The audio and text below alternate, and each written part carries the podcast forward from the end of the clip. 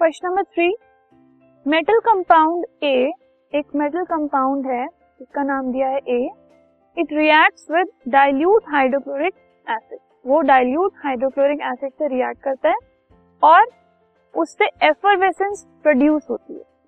The gas is evolve the gas that is evolve extinguishes a burning candle जो भी gas निकल रही है, जिसकी वजह से एफरवेसेंस हो रही है वो एक बर्निंग कैंडल को एक्सटिंग्विश कर देती है। एक्सटिंग्विश कर देना मतलब बुझा देती है।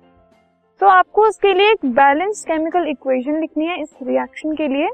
अगर एक कंपाउंड जो फॉर्म हुआ है मतलब जो एक प्रोडक्ट है, वो कैल्शियम क्लोराइड तो हम ये देख लेते हैं कि कौन कौन से हमें प्रोडक्ट और रिएक्टेंट्स गिवन सबसे पहले एक मेटल कंपाउंड है, जो हमें नहीं पता।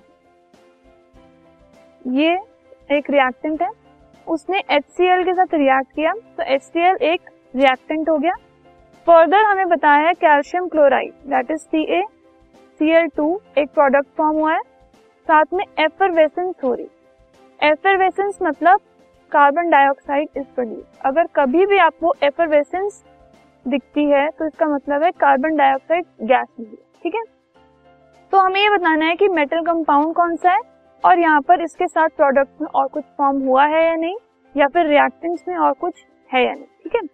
सो जो रिएक्शन है इस सेटअप के साथ वो है calcium carbonate plus H C L it gives us calcium chloride plus carbon dioxide and water तो इस सेटअप के साथ वो जो मेटल कंपाउंड है जो रिएक्ट हो रहा है एच सी एल के साथ कार्बन डाइऑक्साइड प्रोड्यूस करने के लिए that is calcium carbon this podcast is brought you by Hubhopper शिक्षा अभियान अगर आपको ये पॉडकास्ट पसंद आया तो प्लीज़ लाइक शेयर और सब्सक्राइब करें और वीडियो क्लासेस के लिए शिक्षा अभियान के यूट्यूब चैनल पर जाएँ।